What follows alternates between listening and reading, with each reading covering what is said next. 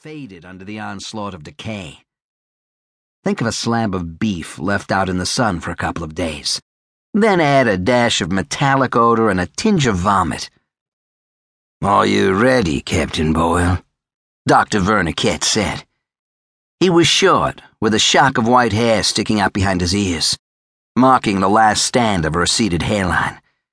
He wore a stained white coat, and a lit cigarette dangled from his lips, probably to help mask the odor of decomposition, although in this case it might take an entire pack. Sure, I said, aiming for a nonchalant tone.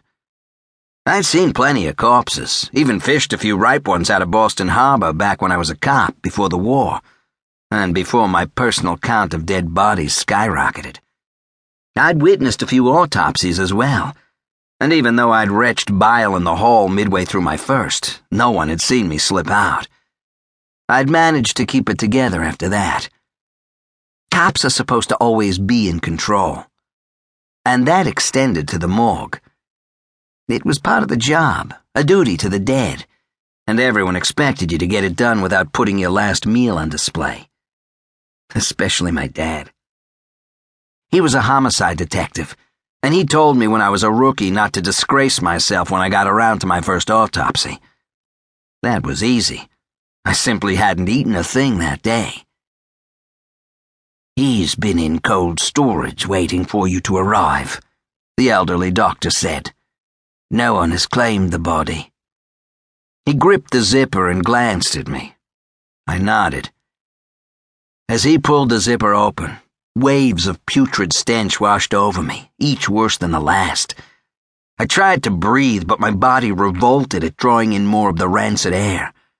I blinked, trying to make sense of what I was seeing.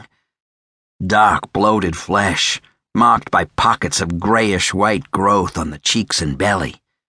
No eyes, no lips, teeth bared in a hideous grimace.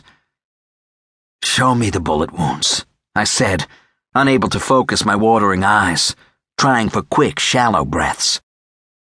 Here, Dr. Verniket said, pointing to a bicep seemingly immune to the smell. The bullet went through his arm, a minor wound. He tapped a pencil against a puckered hole on blackened skin, then drew on his cigarette and blew the smoke out his nostrils. I had never taken up the habit, but it looked like a good move. He was killed by this shot to the head. Note the angle. He tapped his pencil again, first on an entry wound high on the forehead, right side, then on the exit wound above the left ear. Or where the ear would have been. He was shot in the arm while standing up, I said, trying to block out the barrage of odors attacking my senses. I forced myself to study the body, wishing I could simply bolt for the clean air outdoors. The arm wound was on a straight line. Judging from the position of the headshot, the killer was above him when he fired the second shot. Yes, the victim may have turned away at the last second. Dr. Verniket said as ash dropped from his cigarette. He turned his own head upward and to the left, this time using the pencil to demonstrate the trajectory of the bullet.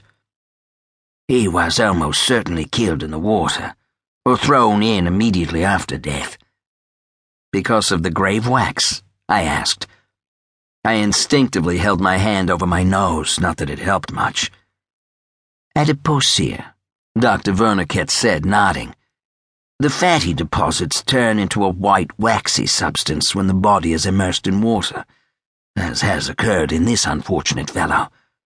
But it never happens in the presence of insect life so we can assume that he went into the water immediately. The corpse's gut and cheeks were covered in the stuff, which looked like homemade soap mixed with candle drippings. It wasn't pretty, but all it told me was that he wasn't skinny when he was killed. The bottom of the rubber sack was awash in fluids I didn't want to think about.